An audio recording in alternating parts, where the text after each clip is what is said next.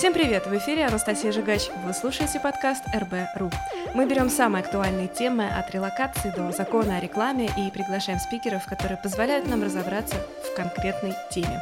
Здесь только полезная информация, свежие данные и лайфхаки.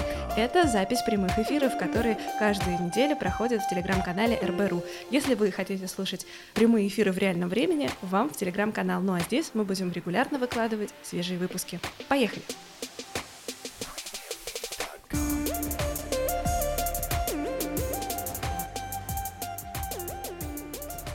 То, что у нас сегодня безумно классная и важная тема, мы стараемся подбирать классных спикеров и действительно интересные темы для того, чтобы можно было не просто, знаете, стать умнее, но еще и сразу э, полученные знания превратить в жизнь и воспользоваться ими для того, чтобы сделать себя и свой проект лучше.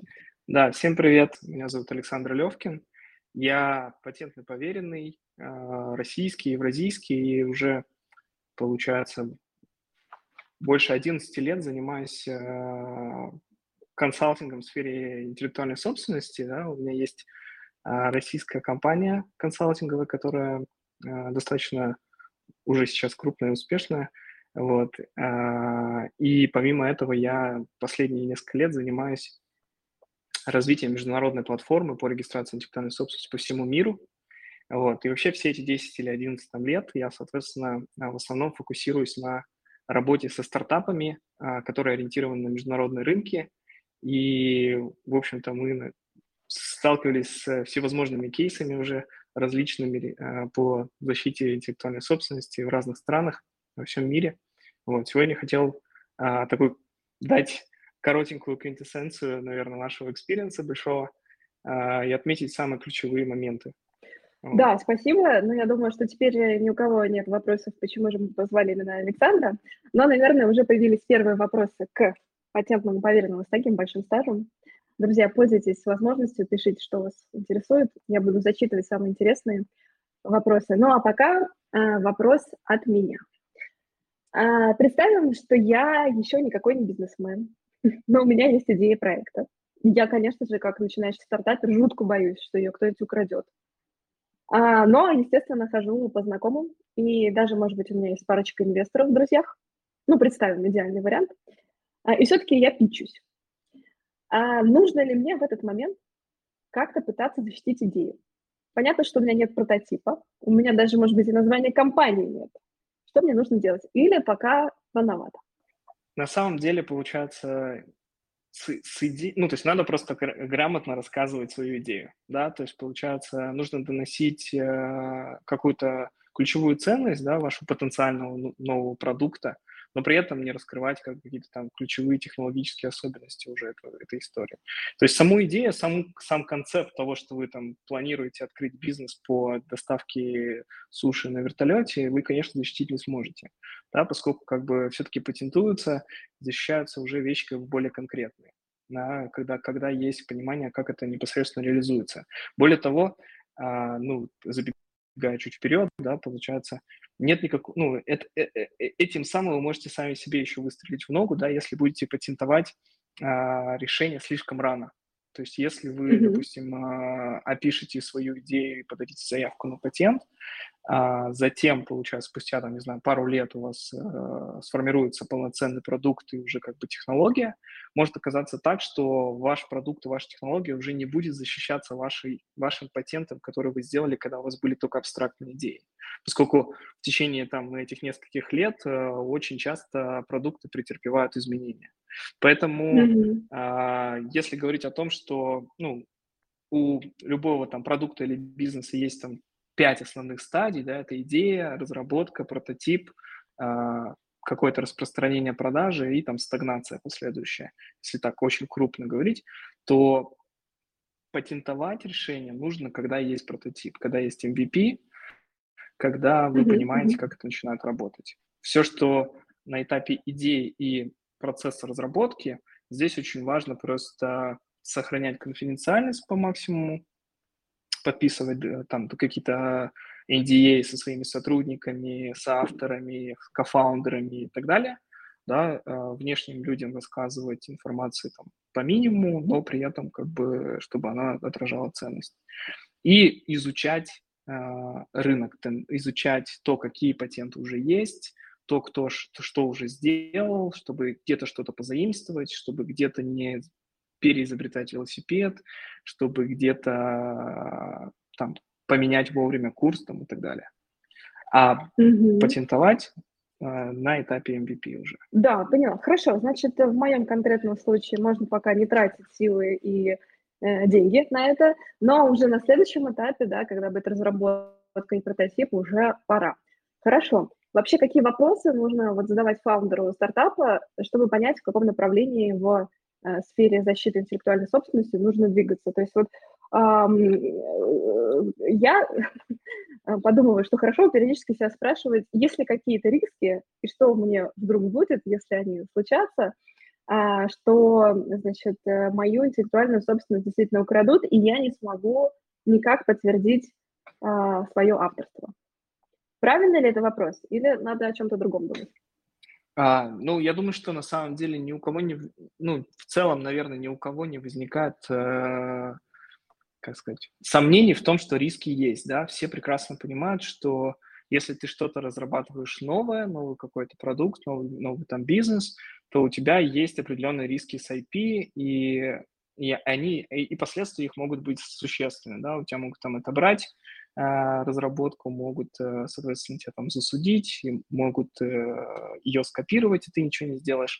То есть, как правило, у всех фаундеров любого бизнеса, даже не технологического, есть понимание, что IP – это важный какой-то аспект этого бизнеса. Да, да, прошу прощения, мы должны уточнить, что IP – это, собственно, сокращение по-английски а, интеллектуальная собственность. Да-да-да. Да-да-да. Да, IP — это intellectual property.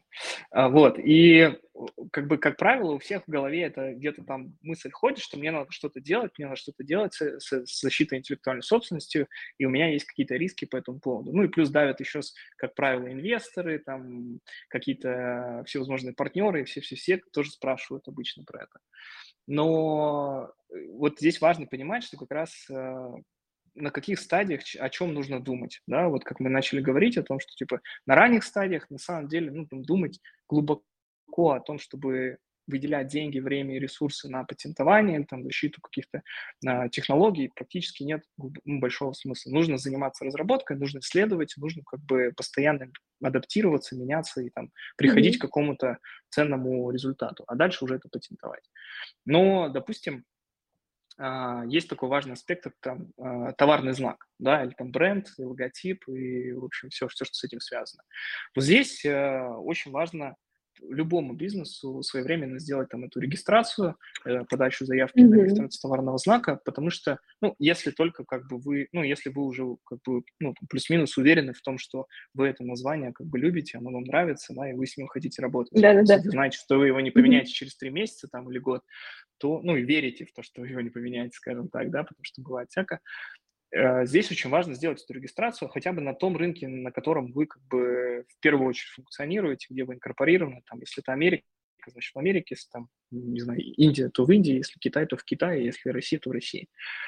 И почему это важно? Потому что по товарным знакам э, очень высокий риск просто э, наткнуться на каких-нибудь троллей, которые, ну, в общем-то, файлят, ну, подают э, заявки на регистрацию товарных знаков все под, всех, всех подряд э, или там выслеживают имена компаний, которые публичные и специально подают, э, если видят там пресс-релизы какие-то крупные выходят или видят, что, ну, в общем, есть какая-то активность, они э, подают эти заявки на товарные знаки, и потом э, ну, предъявляют какие-то требования там, и просят заплатить, э, там, ну, да, скажем, если это американский рынок, да, там десятки тысяч долларов компенсации за использование этого товарного знака, да, там продать, а, что, как правило, соизмеримо с любыми юридическими затратами, даже если вы 100% правы. То есть mm-hmm. получается, что а, в таком случае вы в любом случае проигрываете. Да? То есть вы в любом случае либо потратите там десятки тысяч долларов то, чтобы отбиться от таких людей, либо чтобы им заплатить, чтобы как бы это... А сама регистрация товарного знака, она может стоить там 500 или 1000 долларов, что как бы, ну там, намного-намного дешевле. Поэтому это такая страховка, которую вы платите а, сегодня для того, чтобы а, там вот этот риск в n количество процентов не возник перспективе там mm-hmm. n количества лет, пока вы занимаетесь стартапом.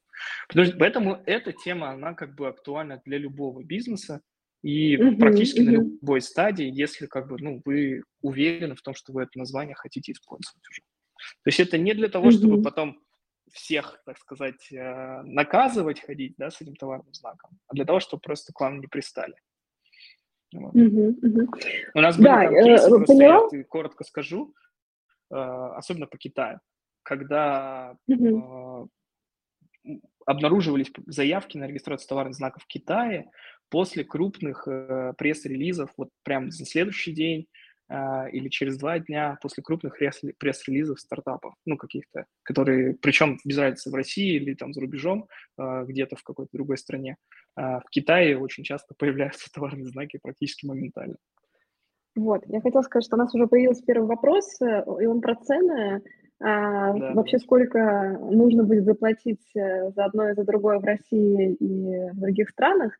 Вы уже начали отвечать. Мы хотели об этом поговорить попозже, но мне кажется, что в целом, раз уж уже пошли такие вопросы, можем начать освещать эту тему. Да, давайте. А, как естественно. Да, вот, да, да, да, ну, конечно. Вопрос звучит так, вот нас спрашивает Николай. Есть ощущение, что чтобы защитить э, свою идею, другую интеллектуальную собственность, нужно будет отвалить достаточно много средств, и бюджеты непомерные.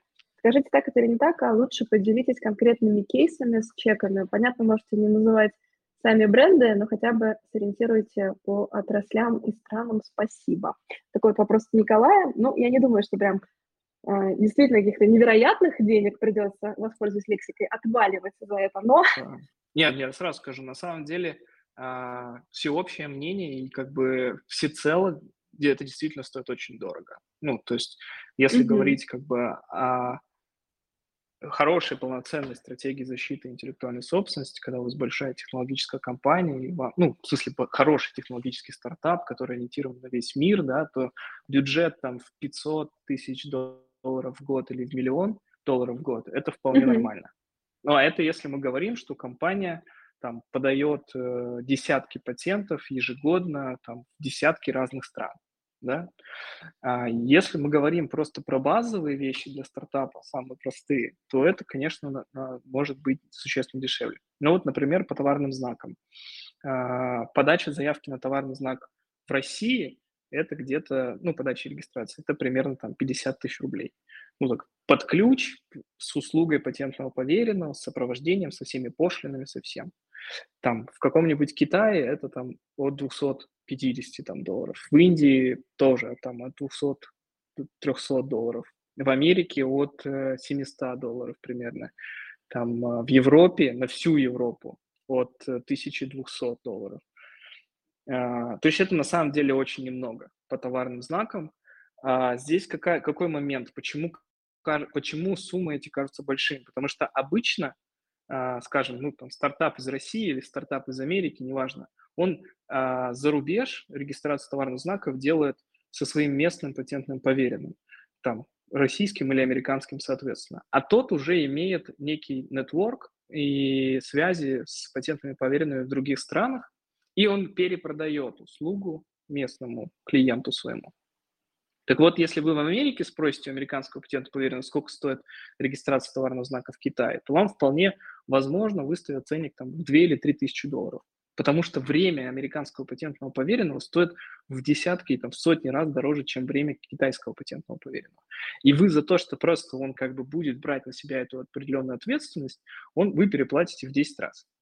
То же самое может быть и в России, просто потому что люди, ну, россияне там часто как бы боятся работать э, с зарубежными провайдерами, особенно с Китаем. Да, да? То есть и как бы доверяя своему локальному патентному поверенному, они готовы переплатить там. В 5... Я, у меня есть кейсы реальные, когда клиенты платили за регистрацию в Америке российской компании, э, э, инновационному центру нашему, э, российскому главному, 700 тысяч рублей за, за подачу заявку в Америке, когда это реально стоит 700 долларов.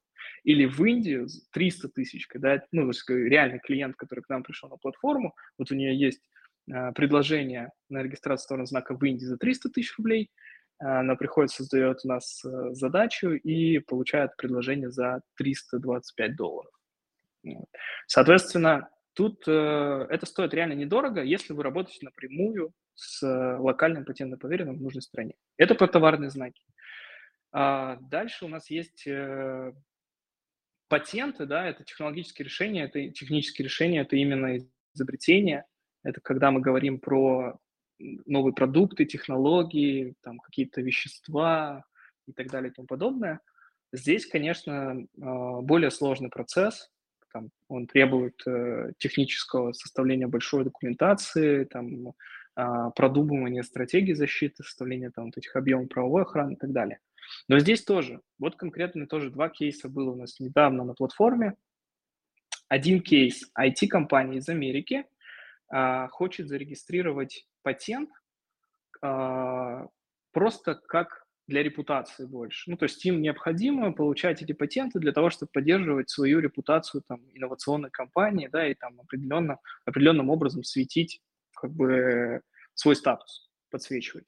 И другая компания, биотех-компания, которая разрабатывает там сверхсложные э, там э, программное обеспечение для расшифровки генома человека, и их потенциальные клиенты, с которых, которые уже стоят у них очередь за их технологией, это там все крупнейшие международные фармкомпании, которые готовы, ну, на, это, на базе этого программного обеспечения там создают вакцины, изобретают лекарства от рака и прочие всякие вещи.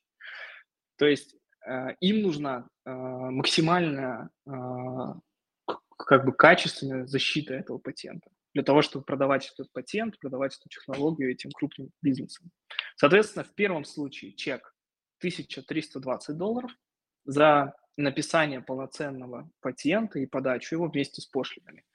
В случае с, э, со вторым кейсом 18 800 тысяч долларов за только составление патента, без еще даже там пошлины подачи и последующего сопровождения.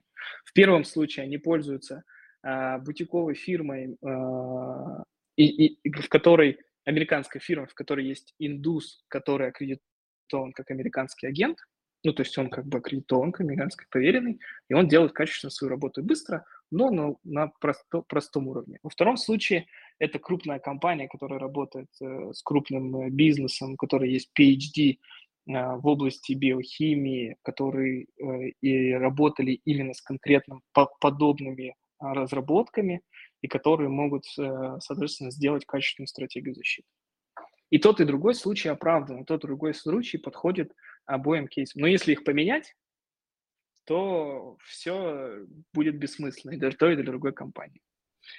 Поэтому, да, патенты стоят намного дороже, но есть варианты, когда э, можно э, экономно и аккуратно тоже это делать. Я думаю, что да, про экономно и аккуратно мы еще поговорим чуть позже. Вот, э, тут еще пришло два вопроса. А, я вижу ваш вопрос, но сначала хотела бы задать вопрос от Екатерины. Она так, Екатерина спрашивает, спасибо, что называете конкретные цифры, это очень интересно. Скажите, пожалуйста, был ли в вашем а, кейсе, ну, может быть, имеется в виду в вашей практике, случай регистрации товарного знака в Аргентине, насколько это сложно или нет, подумываем открыть здесь самозанятость и задумались про интеллектуальную собственность. Спасибо. Я так точно не помню, чтобы я, я лично сопровождал такой кейс, но у нас точно были кейсы с Аргентиной, uh-huh. и у нас достаточно uh-huh. много как бы а, активности на платформе с Южной Америкой. И в целом процедура регистрации товарного знака, она нигде не, ну, ничем не, особо не отличается, ну, кроме Америки. Америка, она индивидуальная, там есть свои особенности. Во всем остальном мире как бы плюс-минус все очень просто.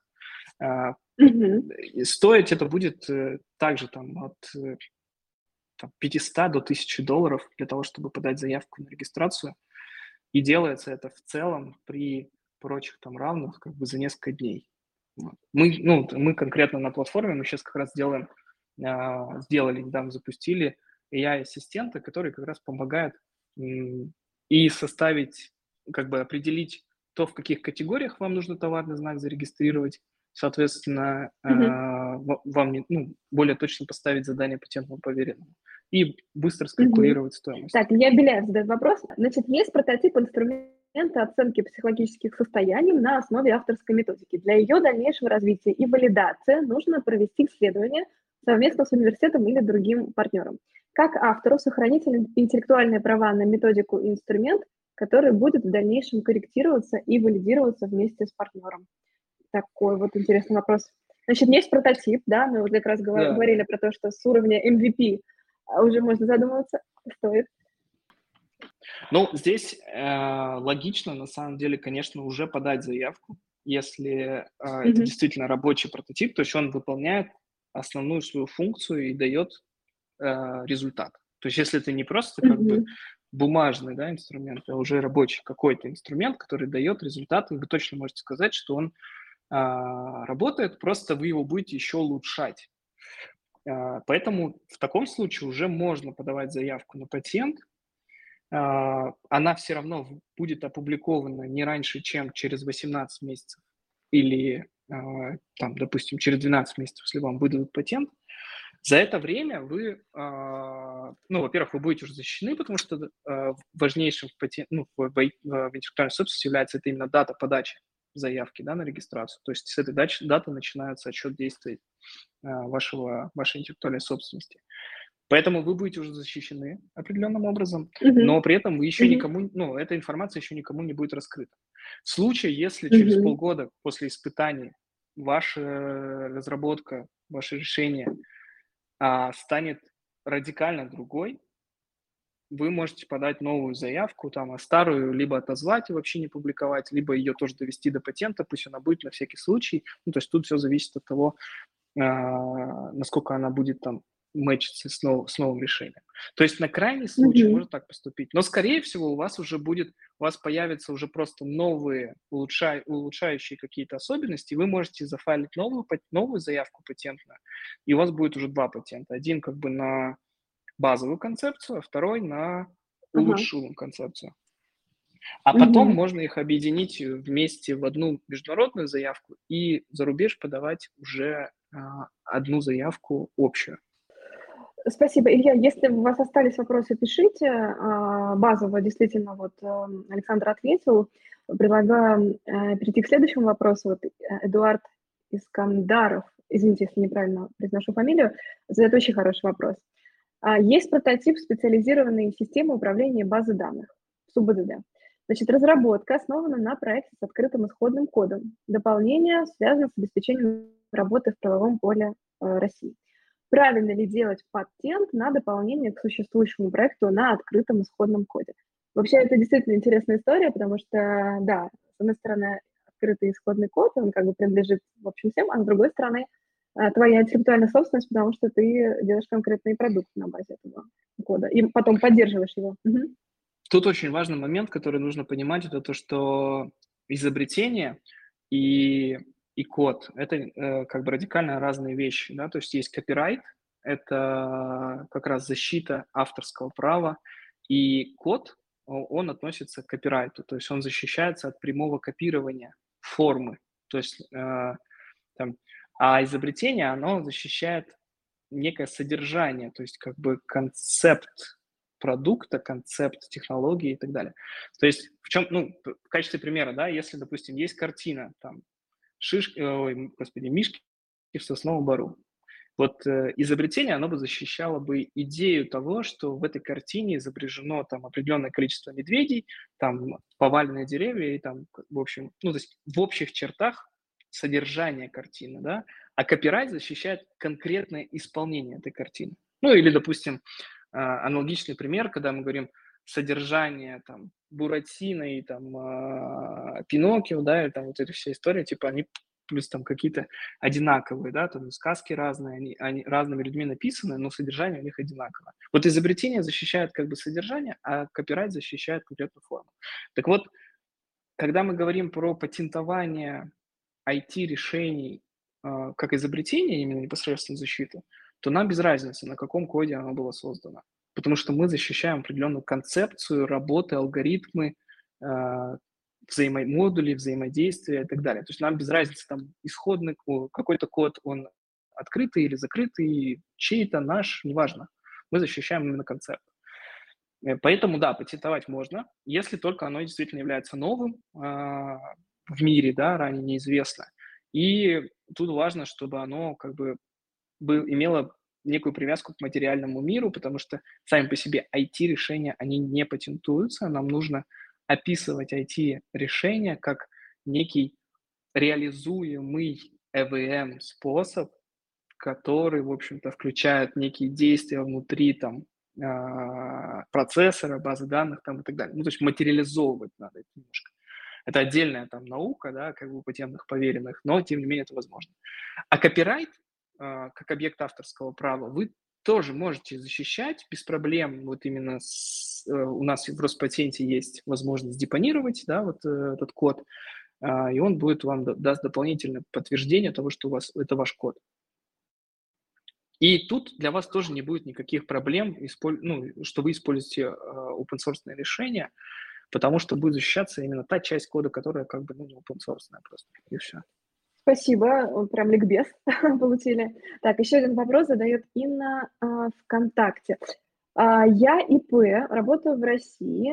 А, что делать, если в патенте ошибка? Могу ли я внести изменения или придется делать новый? Техническая ошибка – это просто нужно обратиться в патентное ведомство и как бы попросить ее исправить, предоставив подтверждение того, что на самом деле э, там, автора или заявителя зовут именно так, как, как его зовут. Да. То есть никаких, как бы, никаких последствий правовых не несет, естественно если мы говорим про патент на интеллектуальную собственность, если не, ну, есть просто еще патент на работу, вот, который иногда путают, да, вот на этот э, налоговый, налог, систему налогообложения патент. И mm-hmm. с, с ним часто бывает, как бы люди путают патенты, поэтому если там, то я не знаю. Хорошо. Так, еще один вопрос. Секундочку. Слышал такое словосочетание «слетают с патента». Пока еще не разбирался, не знаю, что это. Может быть, вы сэкономите мне время и расскажете. Вот такой интересный вопрос от Сергея. Про систему налогообложения. Это когда угу, ты да. получаешь... Да, ты, то есть ты под одни, угу. под одни, допустим, услуги получаешь патент как на, на систему налогообложения, на, как систему налогообложения, а на начинаешь оказывать какие-то другие услуги, которые по нему не попадают, тогда ты можешь слететь. То есть это про немножко... Друзья, это не то. да, но вы хорошо, что пишете. Спасибо, мы, по крайней мере, вот разобрались. А, так, тем временем Илья Беляев, э, вопрос, который мы уже разбирали, про прототип инструмента оценки психологических состояний. Напоминаю, До задает нам вопрос. Значит, э, о чем была речь, да, кратко скажу, а то уже много было вопросов. Значит, есть э, MVP, прототип инструмента, в сфере психологии, значит, для валидации развития надо провести исследование совместно с университетом. А вопрос был, как сохранить интеллектуальные права на методику инструмента, это мы уже обсудили. Вот. А, дополнение. На обновленную версию продукта, сделанную с партнером, в итоге уже права принадлежат партнеру, в том числе, или если у меня есть первоначальный патент, то партнер уже не может претендовать на обновленную версию прототипа. Так, сложно, давайте разбираться. Значит, если Нет, а, у продукта... Об... А, все ясно, хорошо, Давай, тогда для меня можно рассказать. Речь о том, что есть исходное какое-то решение, дальше они идут, вступают в какие-то взаимоотношения с каким-то партнером для того, чтобы сделать какие-то совместные исследования, и возникает вопрос, кому принадлежит интеллектуальная собственность после того, как эти исследования были произведены. Здесь все зависит от вашего договора. То есть у вас должен быть какой-то договор, в котором может быть прописана любая конструкция, принадлежит вам только, только ему, вам а, обоим равномерно и так далее и тому подобное. Там, или вам патент, ему конструкторская документация. Ну, то есть любая конструкция допустима а, в случае, если составлен договор.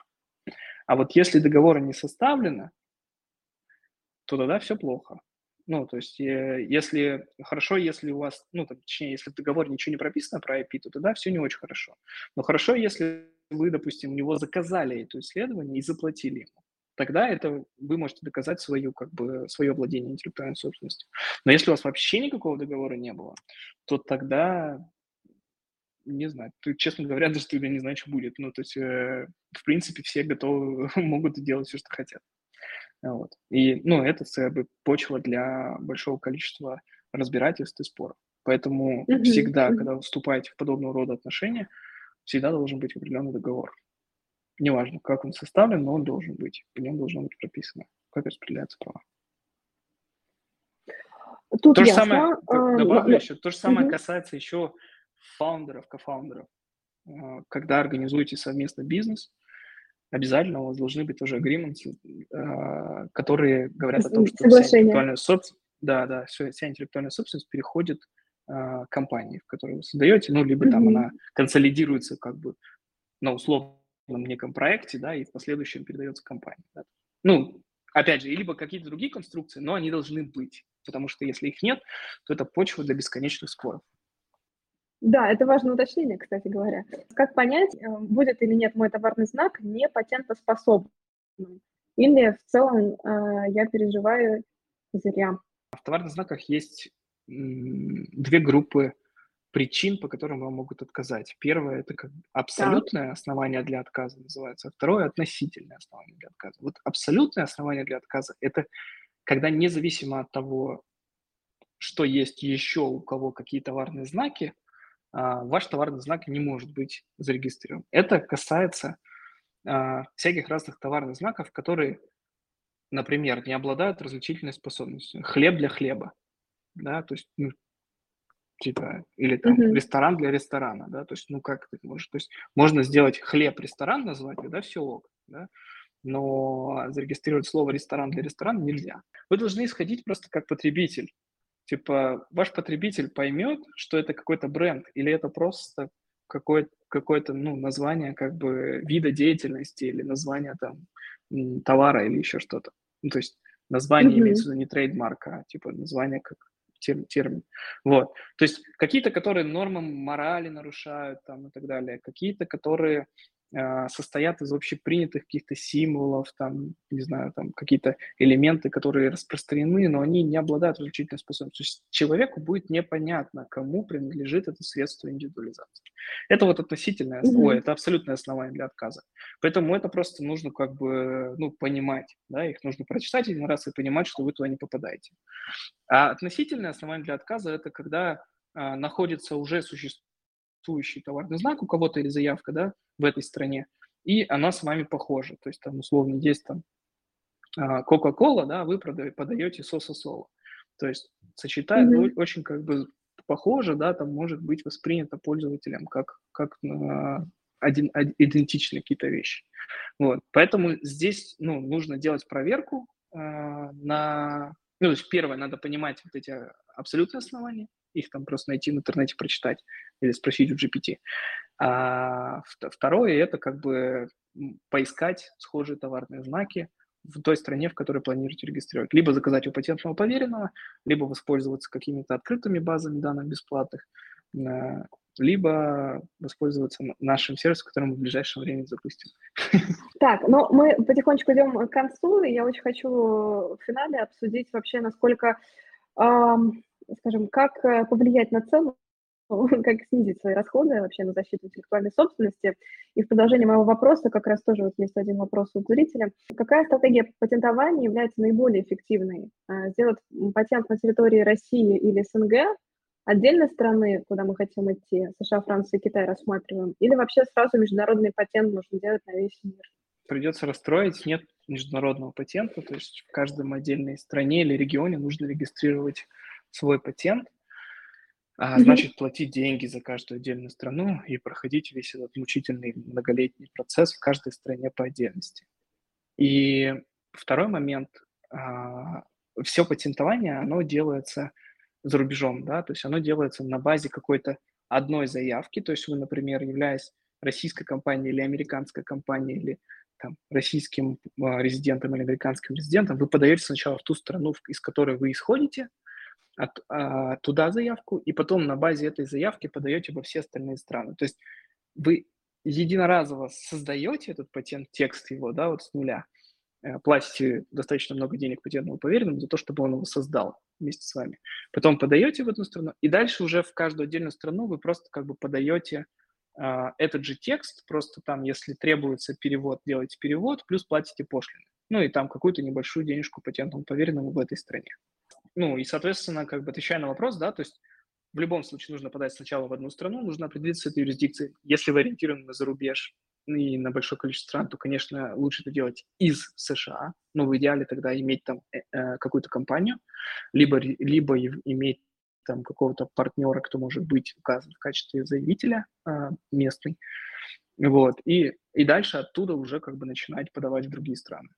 А, есть такая штука, международная заявка PCT, с которой вот как раз путают с международным патентом, она просто упрощает процесс регистрации за рубежом и дает определенную отсрочку. То есть у тебя по умолчанию есть 12 месяцев для того, чтобы с даты подачи первой заявки, у тебя есть 12 месяцев, чтобы подать в другие страны заявку. В противном случае ты уже не можешь за рубежом регистрировать.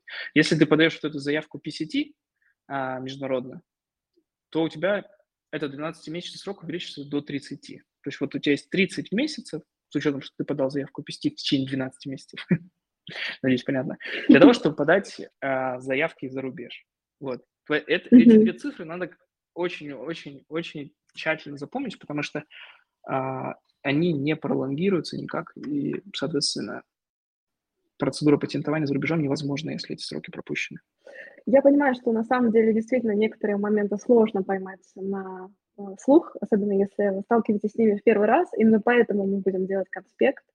И, наверное, уже в этом конспекте ответим на вопрос, как эм, сократить расходы на защиту интеллектуальной собственности и как выбрать юристов для решения вот всех перечисленных задач. Э, вообще, как выбор зависит, э, выбор юриста зависит от цели бизнеса, как все это влияет на цену, потому что сейчас мы уже не сможем ответить на этот вопрос, а, а хотелось бы его затронуть. Друзья, большое спасибо, что были с нами э, и просто завалили вопросами. С нами был Александр Левкин, очень много всего интересного мы услышали и начали по-королевски с цифр, сколько что стоит, в какой стране. За это отдельное мое большое спасибо. Эфир можно будет послушать в ВК, в Телеграме РБ и на подкаст-платформах через несколько дней. Ну и конспект мы будем готовить, тоже следите за обновлением. Большое спасибо. И напоследок я хочу попросить дать нам какой-то универсальный совет, естественно, в э, тематике сегодняшнего нашего эфира, чтобы мы вот как минимум выключили эфир и подумали про него. Универсальный совет, он такой. Э, не надо темы интеллектуальной собственности бояться, да, поскольку она mm-hmm. на самом деле ну, не такая сложная, как кажется. Просто а действовать обдуманно. Да, то есть не, не, не, как бы не, не, не, не закрываться, закрываться, закрываться до последнего, когда уже совсем произошел какой-то полный капец, да, и потом начинать делать в состоянии стресса и панической атаки какие-то mm-hmm. действия, а спокойно просто, ну, понимать, что это процесс, которому нужно уделять времени, как вы уделяете время там маркетингу, sales, там, финансам и так далее – меньше, конечно, но всегда нужно чуть-чуть уделять этому процессу времени и по чуть-чуть разбираться и быть, ну, как бы понимать, что сегодня тебе нужно сделать и планировать, соответственно. Планировать бюджет, планировать как бы время и так далее. Ну что, большое спасибо. Мы на этом э, закрываем наш эфир. Э, приглашаем смотреть наше э, расписание эфиров каждый вторник. Мы стараемся выходить к вам, предлагайте темы, предлагайте гостей и, естественно, слушайте нас в записи и а, в лайве. Все, пока-пока.